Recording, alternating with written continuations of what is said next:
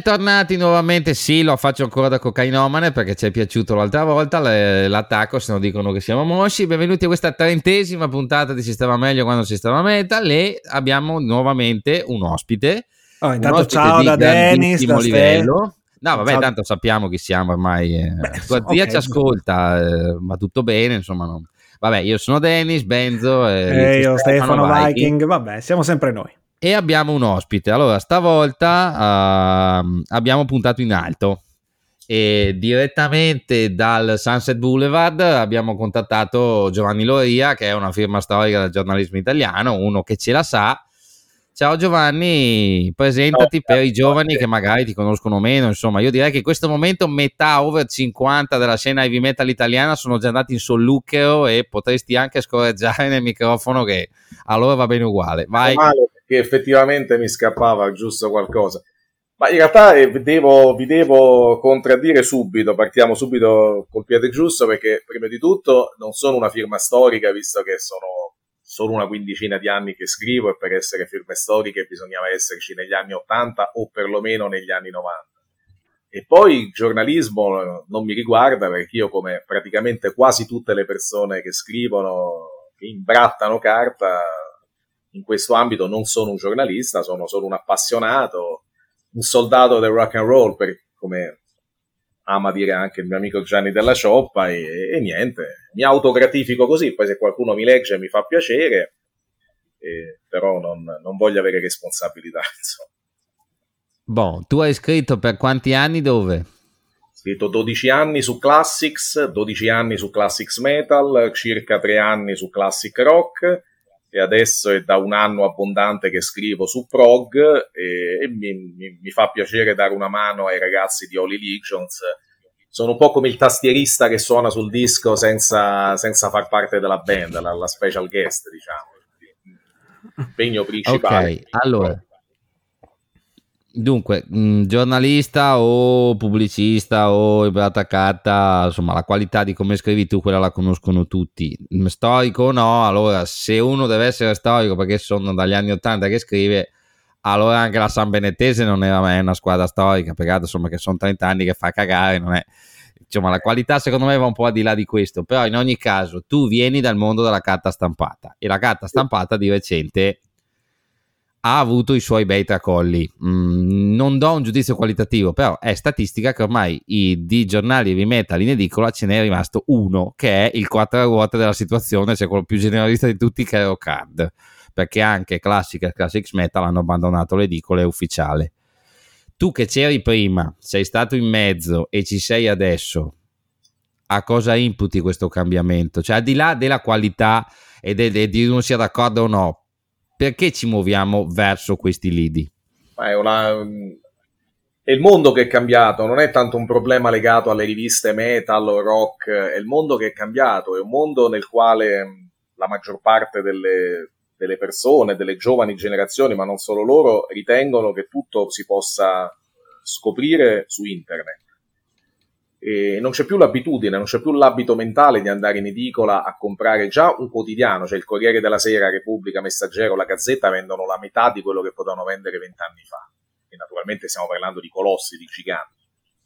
Una rivista che parla di musica, che già interessa relativamente a un numero basso di persone, che parla di musica rock, che parla di un, un settore ancora più settoriale, scusate la ripetizione, eh, che è quello dell'heavy metal. Ma quanta gente può leggerlo. Secondo me un pubblico ci sarebbe, ma molti ritengono che su internet possano trovare tutte le informazioni e ormai sono rimasti soltanto persone di una certa età, 40, 50, 60 anni, che sono abituati ad andare in edicola, che sono abituati al cartaceo, tranne ovviamente le eccezioni che ci possono essere. Quindi non è tanto un problema di, di calo qualitativo, è proprio un mondo che è completamente cambiato. I ragazzi, io compro fumetti i fumetti una volta erano un prodotto per ragazzini, per, per adolescenti, per teenagers.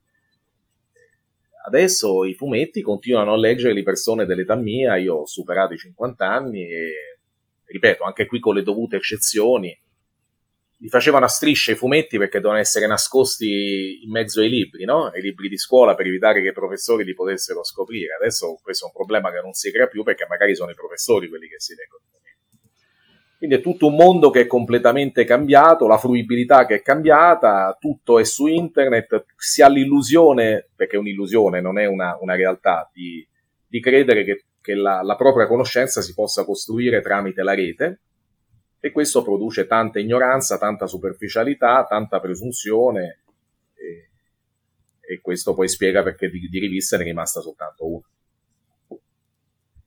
E quella che è rimasta io per esempio, al di, là, al di là che non ce l'ho nes- con nessuno, Eurocard non lo leggerei mai perché semplicemente è una rivista generalista, come quattro ruote. Non... Ma, eh, secondo me, cioè... io la conosco poco, non ne ho mai comprato un numero. Diciamo che Rockard ha il suo perché e, e fondamentalmente segue la, segue quella che è la quotidianità, diciamo, insomma, del, del, nell'heavy metal e nell'hard rock, quindi recensioni, interviste, recensioni, interviste, è uscito l'ultimo disco dei, non lo so, dei The Flappard piuttosto che dei Mayhem, e allora li intervistiamo, recensiamo il disco. Eh, io personalmente, ma questo è un mio giudizio personale, va preso per quello che è, amo di più quando si, si va a scavare nella storia, ed è il motivo per cui mi, mi sono trovato bene in altre riviste per le quali ho avuto il piacere di collaborare e mi trovo bene su Prog. È chiaro che non si può snobbare che la secondo me sono anche le uniche che hanno Beh, la sì, storia le, quelle tematiche sono le uniche che hanno senso di esistere sì, io, per me può aver senso anche di, di esistere una rivista come Rockard che, che, ti racconta quella che è la contemporaneità. Esce il disco The Running Wild per chi vuole avere la recensione del disco The Running Wild, anche se poi se lo può sentire da solo scaricandoselo, eh, va, bene, va bene anche quella. Diciamo che manca l'altra faccia della medaglia, quella che vado un po' a scavare nella, nella storia, anche perché la storia va esaminata cioè, è bello raccontarla in diretta, ma quando la racconti in diretta non ti rendi conto che poi diventerà storia e, e non sarà semplicemente cronaca.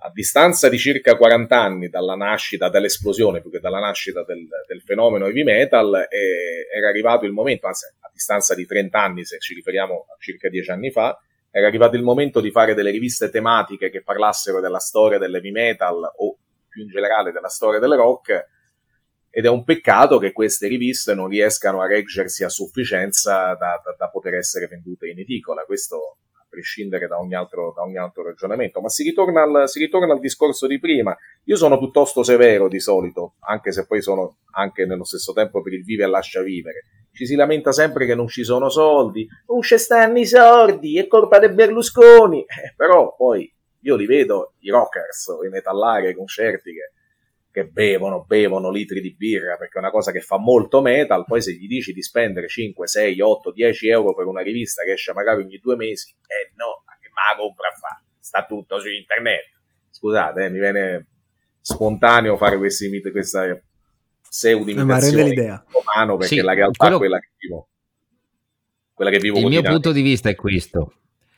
Eh, Parad- cioè, allora, al di là che siamo in un flusso nel tempo in cui noi siamo un punto e fra cinque anni magari stiamo parlando di tutto e di niente perché è andata esattamente così, però a me fa un po' specie, pur non avendocela con nessuno, che la rivista che dovrebbe essere mangiata da internet, cioè Rockard, perché se ragiona sull'adesso, su quello che esce, internet arriva molto prima, è l'unica che è resistita, mentre le riviste tematiche dove magari puoi dare un angolo puoi fare un articolo di 15 pagine sui Riot o sui Witchfinder General e con uno che ne scrive secondo un taglio, quella è tramontata. Mm, in un momento in cui la settorizzazione estrema è l'unico modo di sopravvivere, mi fa strano che poi alla fine sia rimasta la grande corazzata generalista, con tutto il bene che posso volere a quelli che ci scrivono, perché ci sono anche dei nomi che sanno scrivere. Però è buffa sta cosa qua. Sì, forse siamo, mi permetto di fare anche una piccola considerazione da ragazzo di una generazione dopo la vostra, una o due, dipende dai, dai punti di vista. E forse siamo in quel momento in cui, ok, resiste card anche perché comunque aveva delle dimensioni, aveva un, un portato eh, che altre riviste magari non avevano.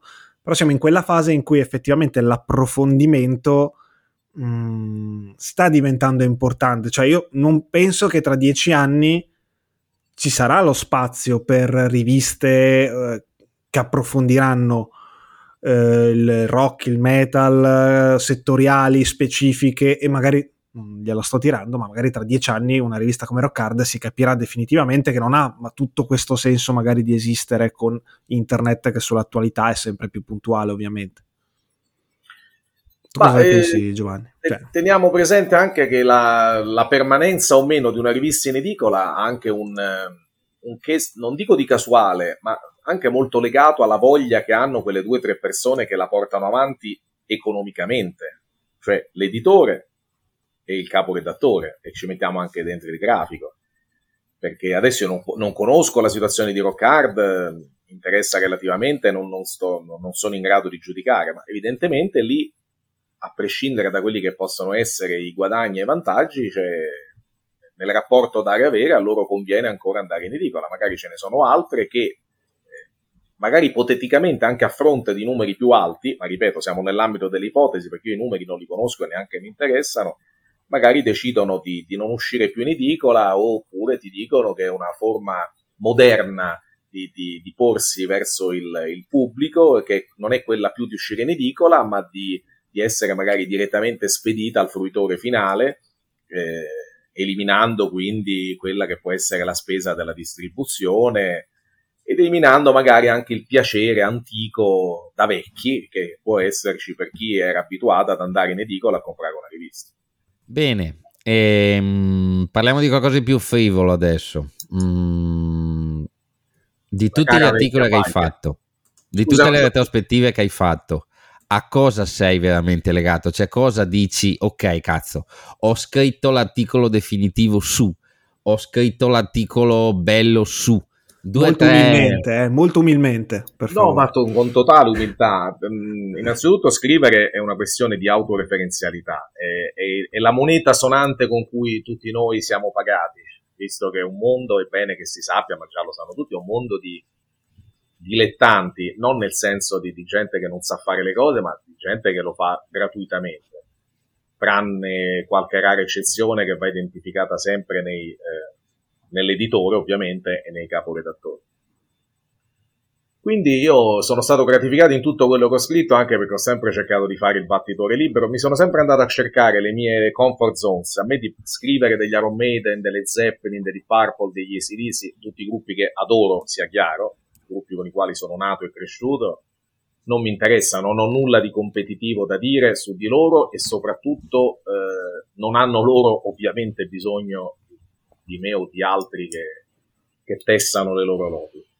Mi è piaciuto scrivere di gruppi meno conosciuti, eh, sottovalutati, quanto odio questo termine, però in realtà è così.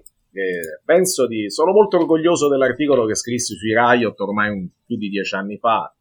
Eh, intervistai diversi membri originali del gruppo, cioè quando dico originali mi riferisco alle, ai primi cinque dischi e fece un articolo molto molto lungo su di loro, ma sono contento di aver scritto di gruppi come April Wine, Budgie, Bachman Turner Overdrive, tutta roba da vecchi. Eh, penso che molti metallari potrebbero essere messi in difficoltà da questi nomi, Fogat, Triumph, che non hanno avuto tutti questi cantori, anche nell'heavy metal naturalmente, cioè, ho scritto parecchie cose legate alla US Metal Underground, alla New York British Heavy Metal, eh, ai gruppi giapponesi, ai gruppi svedesi, gente che io ritengo di valore nel momento in cui ovviamente c'è la vera passione di andarsela a scoprire, di non fermarsi ai soliti 10, 20, 30 nomi e che, dei quali si era scritto poco, un po' per scarso interesse, un po' forse per scarsa conoscenza della materia nel corso degli anni.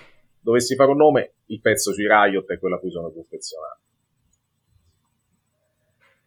E, ehm, di tutti questi gruppi di cui si è minori non ha senso perché i Raio non sono un gruppo minore, ma tutti questi gruppi che magari sono meno conosciuti al grande pubblico, al di là che tu ci abbia scritto o no, mm, chi secondo te ha veramente raccolto niente rispetto a quello che avrebbe dovuto raccogliere?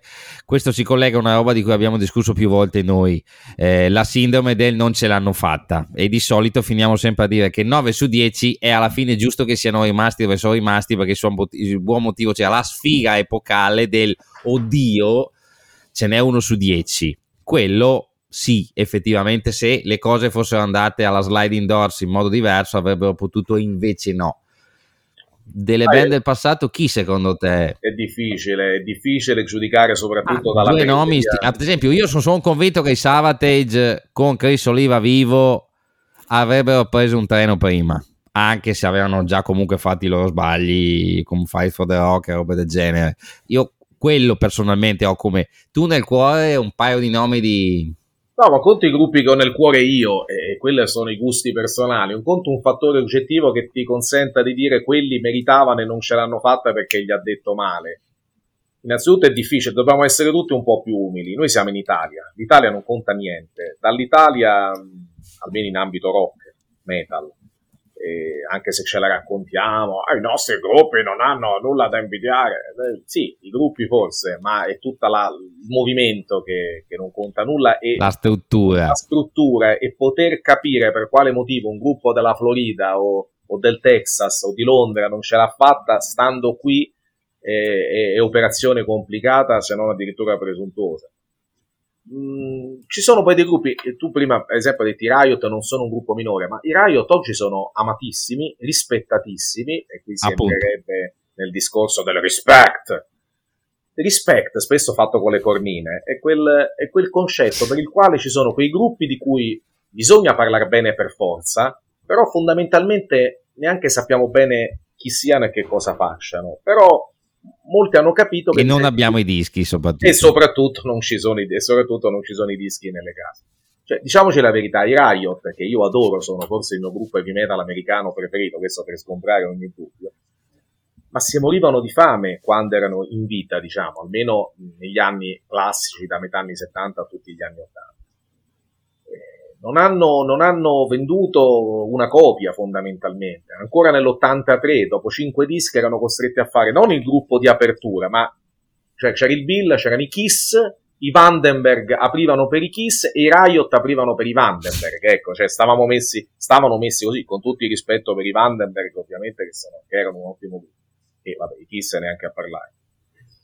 Quindi, sai, rispettati, rispettati, ma eh, Mark Reale sarebbe, non sarebbe morto povero se, eh, se, se, se, avessero venduto i dischi nei momenti giusti. I Savatage qualche disco in più l'hanno venduto perché poi sono usciti leggermente dopo e, e quindi sono esplosi negli anni da, dopo la seconda metà degli anni, nella seconda metà degli anni 80 quando i dischi di metal hanno cominciato a vendersene tanti. Però certo avrebbero meritato qualcosa di più anche loro a titolo personale un gruppo che Quindi adoro quando... che meraviglioso non sia arrivato in Champions League sono gli YT ecco, per me Dave Menichetti è un fenomeno un grande cantante, un grande chitarrista eh. canzoni meravigliose eh, poi come spesso accade hanno cominciato a fare un attimino a truccarsi un po' a fare i belli, a cacciamo il batterista perché non è bello abbastanza ci facciamo scrivere i pezzi da, dai, mem- dai, musicisti esterni, strizziamo l'occhio alle lucrose charts di oltreoceano e puntualmente poi non, non, guadagni nuovi fan e perdi quelli vecchi e resti in Serie B. E loro sono rimasti in Serie B. Eh, forse più nell'hard rock degli anni Quindi, 70 cioè... ci sono stati dei gruppi che meritavano di più. Ecco, scusate, sono dilungato.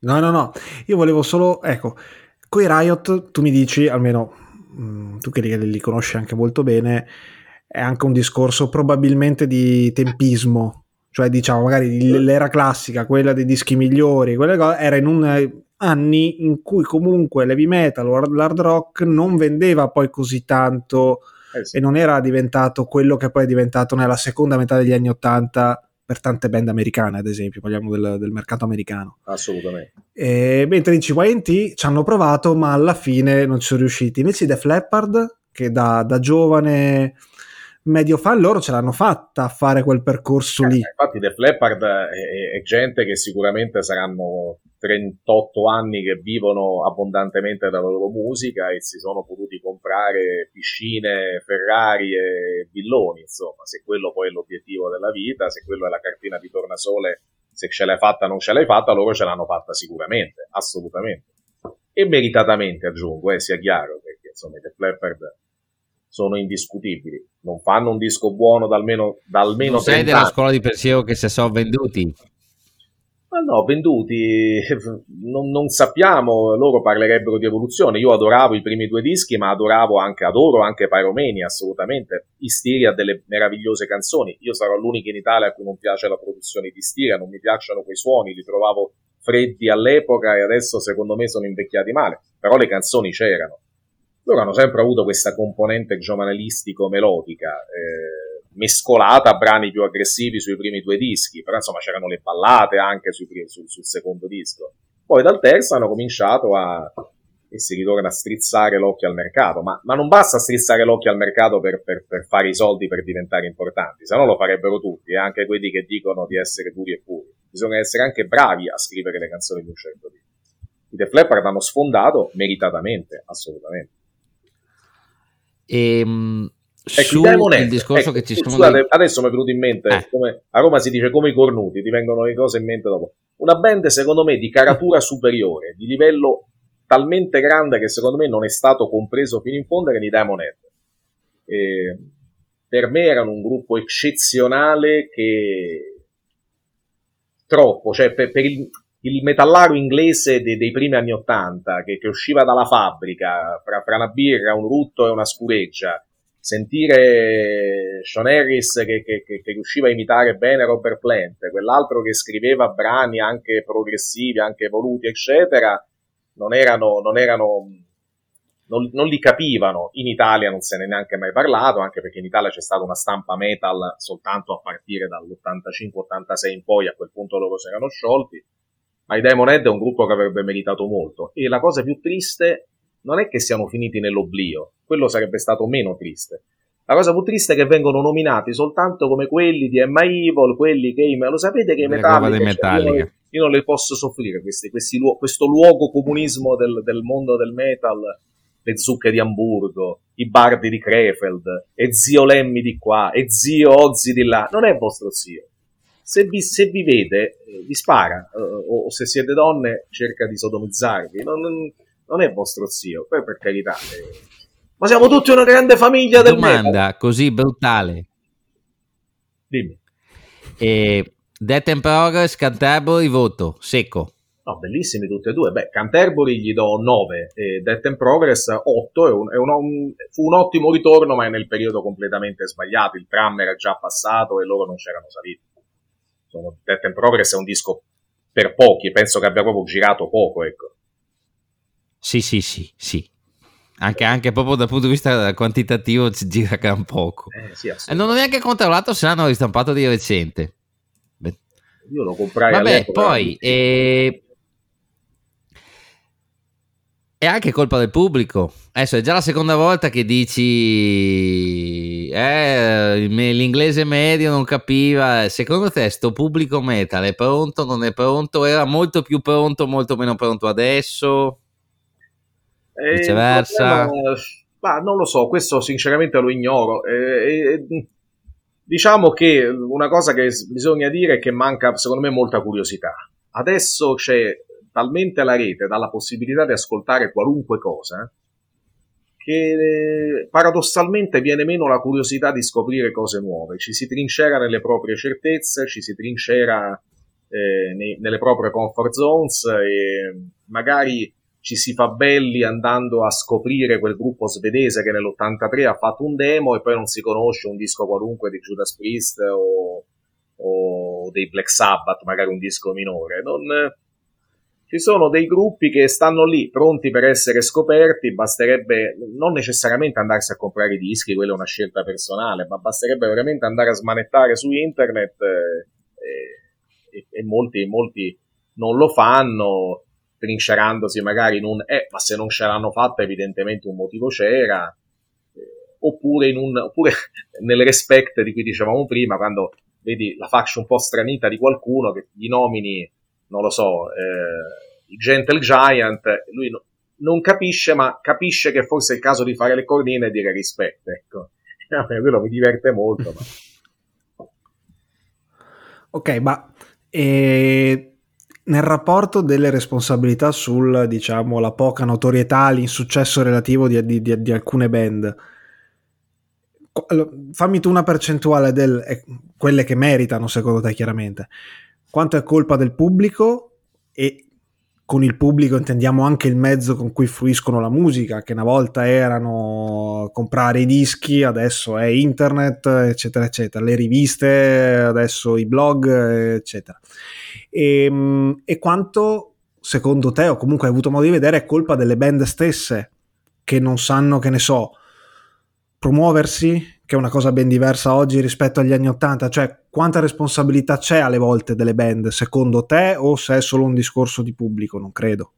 No, ma assolutamente c'è sempre una compartecipazione ne- negli eventi. Gli Odin, c'è il famoso caso degli Odin, che era un, un buon gruppo eh, che fecero quel film, eh, Il declino del, del mondo occidentale, eh, tradotto in italiano, con una regista donna e loro si fecero intervistare dicendo per quel film che lo stesso doveva essere il chitarrista degli Wasp ubriaco in piscina, eccetera. Però gli Wasp ah, quello, sì, sì, me lo ricordo. Eh, I Wasp se lo potevano permettere perché erano già fermati. Gli Odin che, che stanno lì con le bot- mezzi nudi, con le bottiglie di champagne, diventeremo il gruppo più famoso del mondo. È chiaro che, che ti fai prendere in giro o odiare, quindi c'è sempre anche una una compartecipazione delle band del... c'è anche da dire che c'era anche tanta rivalità, cioè negli anni Ottanta uscivano tanti di quei dischi meravigliosi, almeno per quanto concerne l'heavy metal, che gioco forza alcune cose bisognava lasciarle indietro, non è che si potesse recuperare tutto. E, ehm, quindi per carità c'è, c'è, una casualità, c'è una... Sicuramente il pubblico ha, ha molte colpe perché è, è, un pubblico, cioè perché adesso il pubblico si lamenta che i concerti costano 100 euro, 80 euro, 150 euro? Perché è l'unico modo che hanno i grandi gruppi per guadagnare, o anche i gruppi minori, per guadagnare un po' di soldi, perché nel momento in cui i dischi non si vendono, perché tutti se li scaricano, eh, perché fanno tutti i bravi rocker da tastiera, metallari da tastiera, scaricandosi tutto, andando magari a prendere per il culo quelli che i dischi se li comprano, questa gente deve campare. Eh, nel momento in cui i Queen Strike, per dire un nome enorme, vendono un quarto dei dischi che vendevano prima, sicuramente perché è calata l'ispirazione, questo è chiaro, ma anche e soprattutto per colpa del, del download, eccetera, e poi i Queen Strike vengono a suonare, i prezzi dei concerti aumentano e aumentano esponenzialmente più e più importante il gruppo, più aumentano i prezzi perché poi si entra anche nel, nel, nel, loop del fatto che la gente vuole esserci, vuole pot- non, è, non, vuole esserci, vuole poter dire di esserci, di esserci stato. E quindi Metallica sono un gruppo che ormai non ti può avvicinare a un concerto perché ci vanno 30.000 persone, vedi un puntino e allora non ci vai, tu che vorresti vederli, vedi un puntino e magari paghi 150 euro per vedere un puntino o per vedere un DVD però anche lì, se la gente si comprasse i dischi, come succedeva all'epoca, se il pubblico si comprasse i dischi invece di pontificare su internet, forse i prezzi dei concerti sarebbero più bassi. Ehm, è il segno, è, sono le storture di questo mondo moderno che è bellissimo, che offre tante possibilità, ma se poi di queste possibilità ne abusi, chiaramente va a finire male. Cioè, non e... volete comprare le riviste, non le comprate, chi se ne frega. Poi però non ci sarà più nessuno che racconta certe cose, la scena morirà, pian piano, e, e poi è chiaro che poi dei gruppi non parla più nessuno. Ok, e, ehm, quanto ti senti intermediario e in grado di orientare un ipotetico lettore quando racconti la storia di una band? Zero. Zero perché non bisogna mai prendersi troppo sul serio, cioè bisogna fare le cose seriamente. E d'altronde se non le facessi io e, e le persone nelle mie condizioni seriamente non, non ci farebbero scrivere perché c'è un capo redattore, ci sono degli editori, però non bisogna prendersi sul serio, qui guru non ce ne stanno, io l'ho detto all'inizio, sono semplicemente un appassionato, sono da più di 40 anni che, che ascolto musica e compro dischi e mi piace parlarne, mi fa piacere, mi, mi gratifica, come dicevo prima mi abbevero di questa gratificazione, ma non ho la pretesa di insegnare nulla a nessuno. Se qualcuno, e magari è capitato qualche, in qualche molto rara circostanza, qualcuno in giro per l'Italia, oh cazzo, Loria, tu sei quello che mi ha fatto scoprire i Granicus, fa piacere assolutamente, fa piacere, ma non, ma non bisogna pensare di, di, di, essere più importanti di quello che, che in realtà non, non siamo. Ecco. Anche perché poi, insomma, c'è anche di quella gente che scrive non tanto sulle riviste, ma soprattutto sul, sul web che, che ti fa passare la voglia di leggere. Sono d'accordo. Ma, um, interrompo un attimo, ma tu però da grande lettore sicuramente, cioè, tu dici che il potere di, tra virgolette, muovere delle vendite o l'opinione di chi ti legge non è così forte, però sicuramente tu, da giovane o meno giovane, avrai letto cose che ti hanno spinto a materialmente comprare dei dischi o sbaglio? Guarda, sì e no. Avevo delle penne di riferimento, assolutamente, eh, su tutte Giancarlo Trombetti e Beppe Riva, prima su Rockerilla all'alba degli anni Ottanta e poi sono state le, le penne di punta del primo Metal Shock. Però io sono un animale strano, sono un animale e sono un animale strano perché io, compatibilmente con i soldi che avevo in tasca, compravo tutto. Cioè io ero appassionato di hard rock e di heavy metal, battezzavo anche semplicemente sulla base di una copertina o del sentito dire che, che, un gruppo, un disco facesse parte di quella parrocchietta e cercavo di comprarmi tutto. E ho sempre ragionato in questo modo naturalmente prendendo anche qualche fregatura, prendendo qualche disco che chiaramente non, non, mi piaceva, ma non mi importava. Dicevo, vabbè, è un disco brutto, però è un disco di hard rock. È un disco brutto, però è un disco di heavy metal. Mi fa piacere tenerlo, mi fa piacere eh, collezionarlo, non mi pento di avere speso i soldi. Quindi non ho mai dato molta importanza alle recensioni. Ci ho detto, c'erano alcune penne, Beppe Riva è uno che ti faceva viaggiare, ma perché Beppe Riva non era uno scrittore di heavy metal o di rock. Beppe Riva era uno scrittore, punto era uno che sapeva tenere Punto. la in mano, era, un, era, uno che aveva letto eh, tante cose, quindi aveva questo modo immaginifico di raccontarti i mondi meravigliosi nei quali tu venivi catapultato, non si limitava a scrivere le solite cazzate che legge adesso, la batteria terremotante, la chitarra fiammeggiante, eh, questo combo non fa prigionieri, eh, sugli scudi, fatti da, da sterili pseudo imitatori Beppe Riva è uno che ti faceva veramente viaggiare. Anche Trombetti era meno, ehm, come posso dire, meno aulico nello scrivere, però raccontava di sé e delle sue esperienze di, di, vita vissuta nel mondo del rock ed era emozionante leggerlo. Però poi comprare i dischi era un'altra faccenda, li compravo perché, perché basta, cioè, c'è scritto sopra Black Sabbath, lo voglio, non me ne frega nulla se dicono che, non lo so, che Never Say Die è brutto. Io lo voglio lo stesso e a parte che non è brutto per niente, ma anche se fosse stato brutto me lo, me lo sarei tenuto con, con, con, estrema gioia. Collezionavo, avevo proprio questa mentalità del, del tenermi tutto quello che afferiva a certi generi che amavo. E ehm, guardi anche qualcosa di più moderno, mi risulta dal tuo Facebook che ultimamente hai fatto 3-4 concerti e sono rimasto piacevolmente sorpreso a vedere che sei andato a vedere Game Messa, che è un gruppo da giovani con 3G è un gruppo da giovani, eh, ma non sono assolutamente moderni, ed è il motivo per cui mi piacciono Esatto.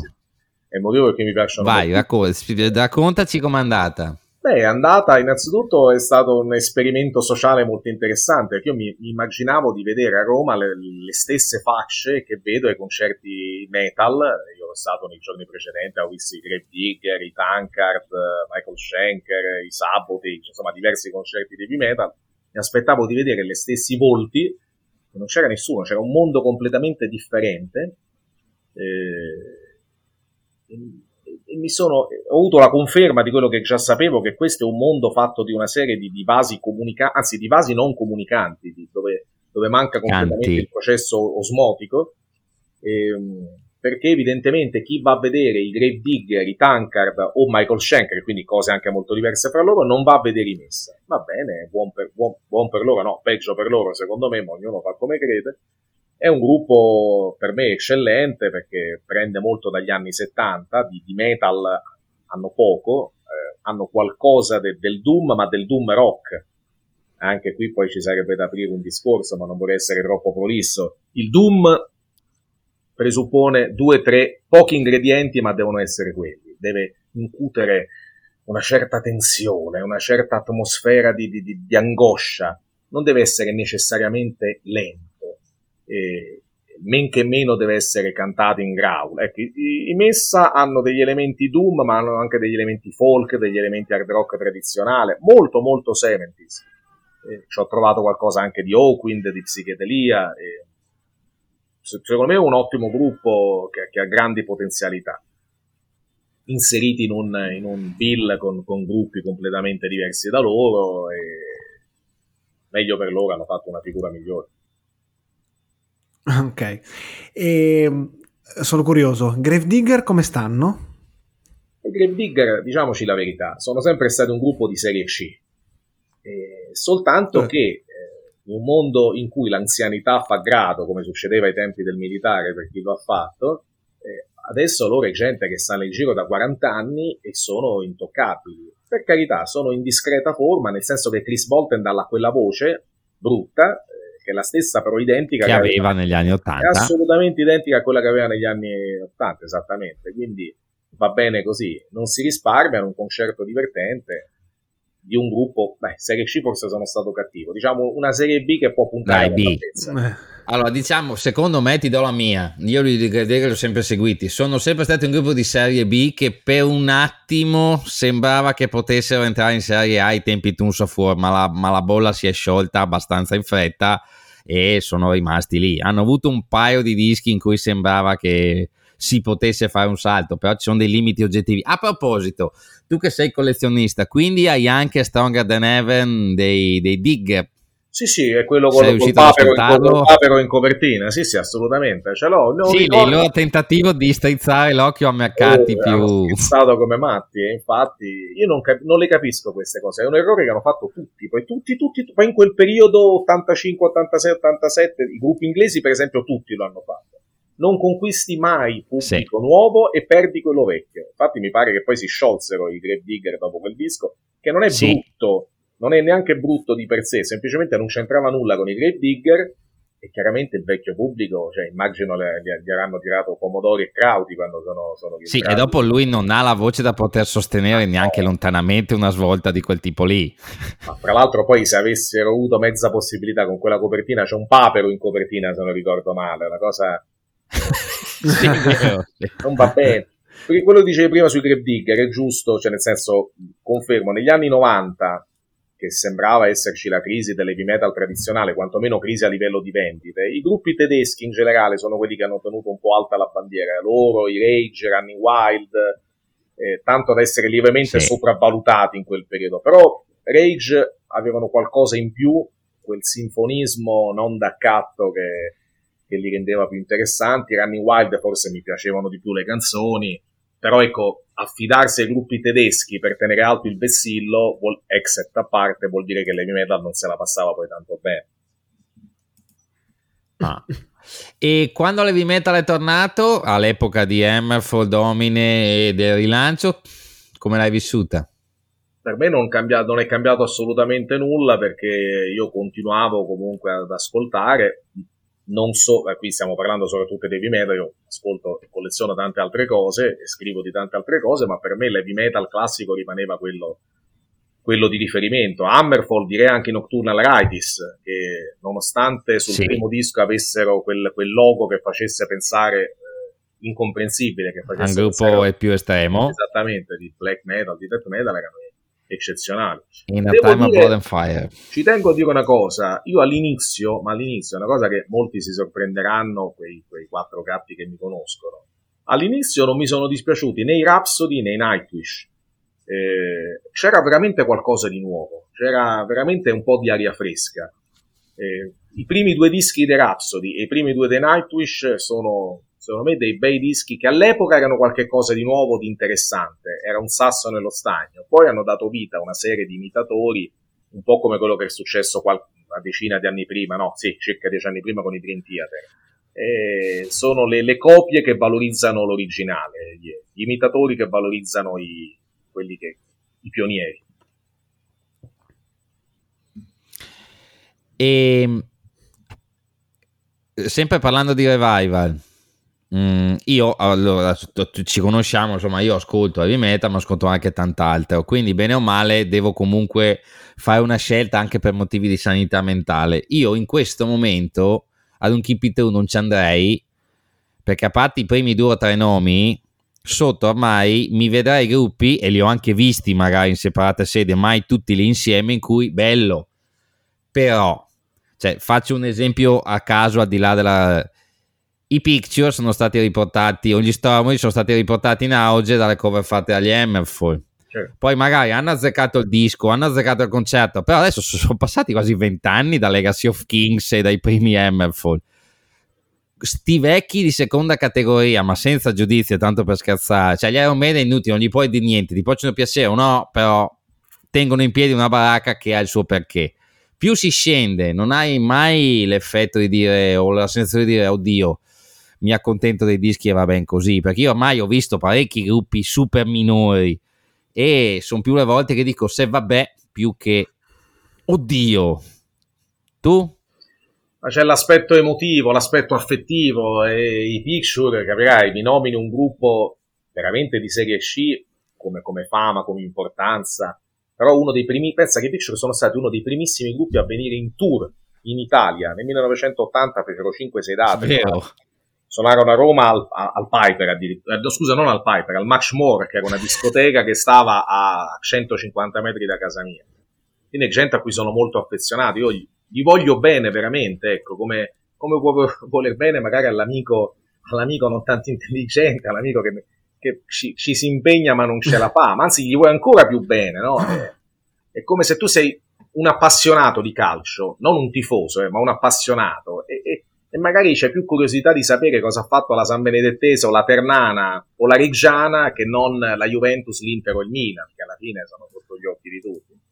No, io me li vedo sempre volentieri, poi mi rendo conto che per un 50% è, è l'aspetto emotivo quello, che, quello che, che, fa la differenza. Insomma. Ne, ho visti tanti anch'io, anche perché poi di concerti se ne sono cominciato a vedere tanti negli ultimi 20-25 anni. Eh. Cioè, fine dei primi sì. anni 90 di concerti forse a Milano si vedeva qualcosa, ma in altre città ben poco. Sì. E il fatto che tu sei... Vai, vai Stefano. Eh, e invece a proposito di... Ci sono anche i gruppini, cioè a proposito di revival, parlavamo appunto, e l'heavy metal, l'hard rock, eccetera, ci sono comunque dei gruppi che in qualche maniera stanno venendo fuori abbastanza giovani che un po' di successo eh, ce l'hanno. Adesso non voglio cito i nomi grossi, Greta Van Vliet, nell'heavy metal, che ne so, dalla, dalla Scandinava, gli Enforcer, tutta una nuova scena di gruppi che suonano quasi esattamente come i punti di riferimento che potevano essere le Zeppelin o gli Iron Maiden, eccetera, eccetera. Di quel tipo di nuove leve, che opinione hai? Ah, c'è spazio per tutti, assolutamente. Maniera. A me il fatto che, che non abbiano originalità perché non ce l'hanno, diciamo le cose come stanno, originalità zero non, non crea problemi, l'originalità è sopravvalutata.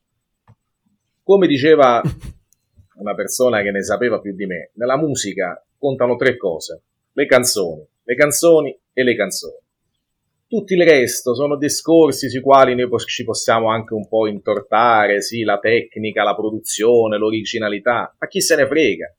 Cioè, eh, mi ha nominato gli Enforcer. Di originalità non hanno nulla, c'è un po' di Judas Priest, un po' di Iron Maiden, un po' di Running Wild, però devo dire, quei dischi sono divertenti, sono belli. Senti i Ram oh, sì. svedesi, sono i Judas Priest, e quindi io mi esalto. Sì. Al che sento la vocina, ma allora sentiti Judas Priest, cazzo, eh, io mi sento il Judas Priest e mi sento anche i Ram. Però la vocina è sempre veneta in modo eh, inquietante, quella tua vocina, non so per quale motivo. La, perché io non c'ho nulla contro, io adoro i veneti, però c'è sempre, c'è sempre la presa in giro che io faccio da, da amichevolmente con Gianni della Cioppa, no? e, okay. che ha molta pazienza e che io eh, mi permetto proprio perché mi vuole bene, io voglio bene a lui di, di prendere giocosamente in giro, affettuosamente in giro, eh, immaginando questi, questi, presunti scambi che poi spesso non ci stanno.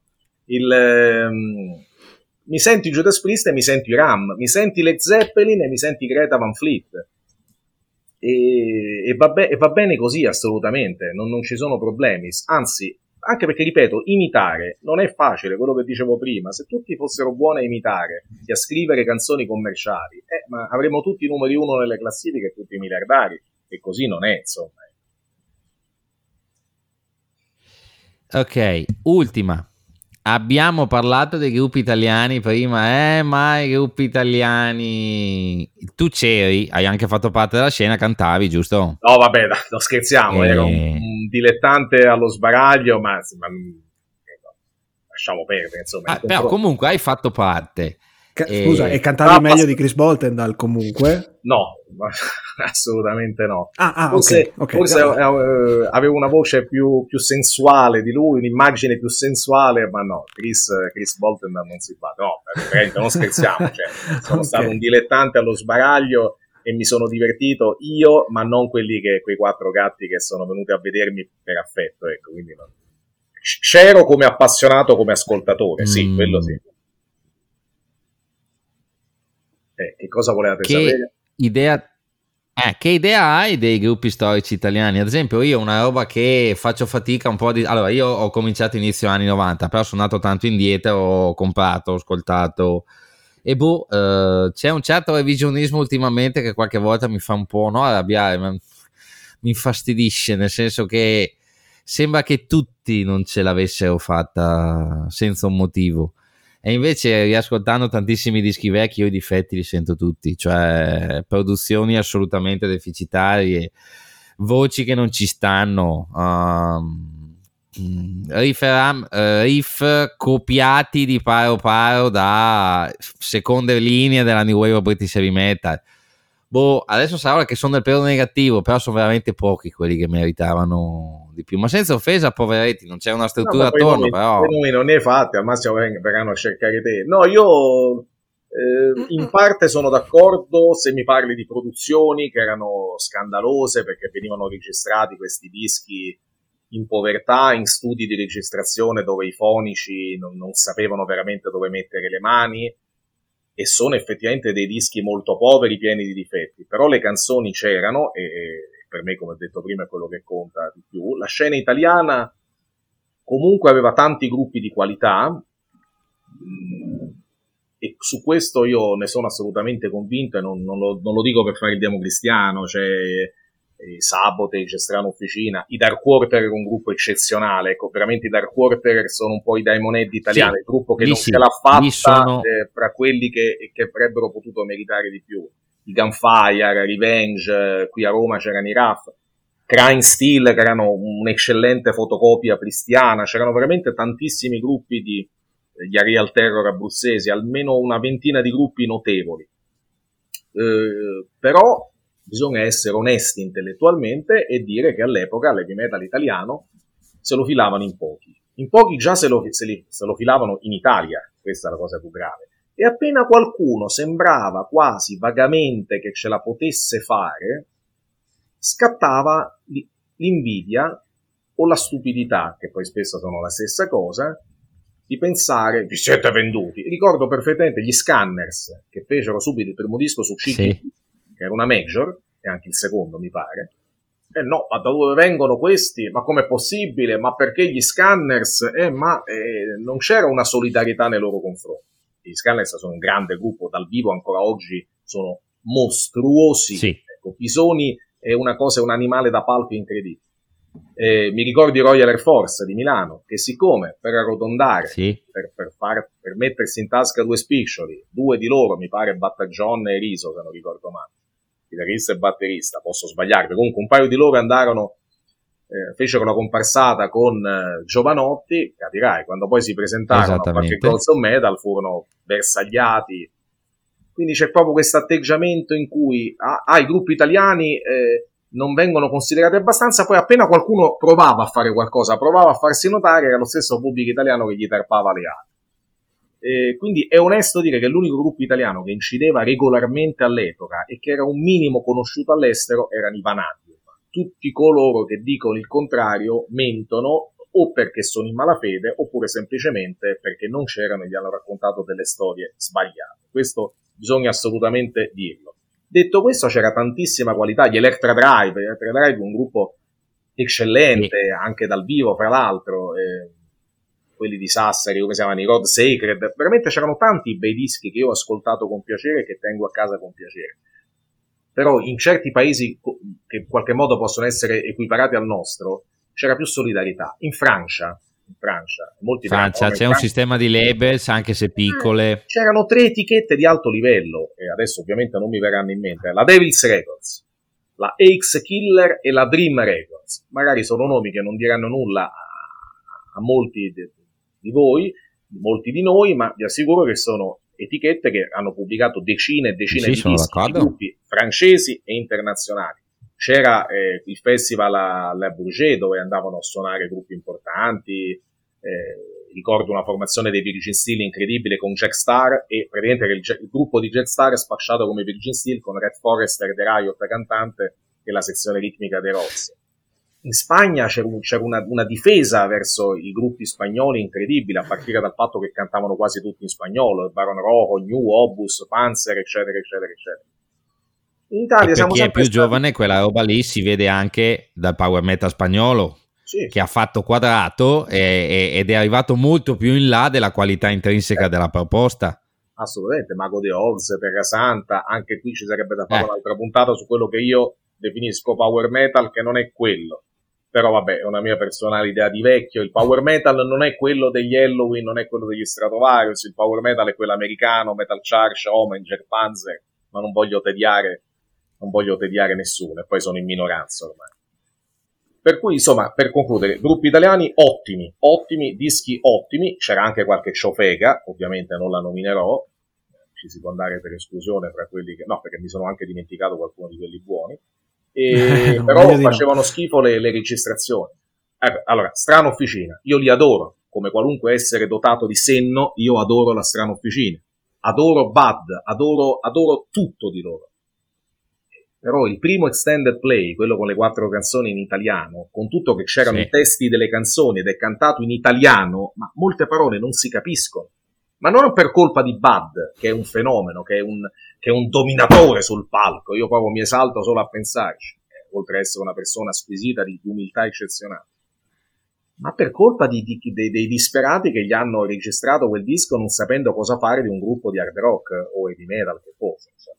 Questo è il problema grosso non c'era la cultura negli studi di registrazione. Bene, io direi che abbiamo fatto una bellissima carrellata di argomenti. Mi piacerebbe eh, risentirci più avanti. Magari scegliamo una scena, scegliamo un periodo e lì andiamo più di nomi, De- dischi, dettagli. dettagli. Se a te fa piacere, Giovanni. A me fa piacere. Ho come sospetto che il metal americano avere... sarà quello prediletto non so quanto possa far piacere a chi ascolta, insomma, cioè, però io non ho problemi, insomma. Vabbè, ah, senti, noi ti ringraziamo tanto di essere passato di qua. Sì. Grazie ancora. Aspetto la segno però. Eh. Salutiamo tutti i nostri ascoltatori. Eh? Ciao a tutti ascoltatori, Dimmi. ciao a tutti e a tutte. Le... Ciao a tutti. Alla prossima. Ciao. Ciao ragazzi.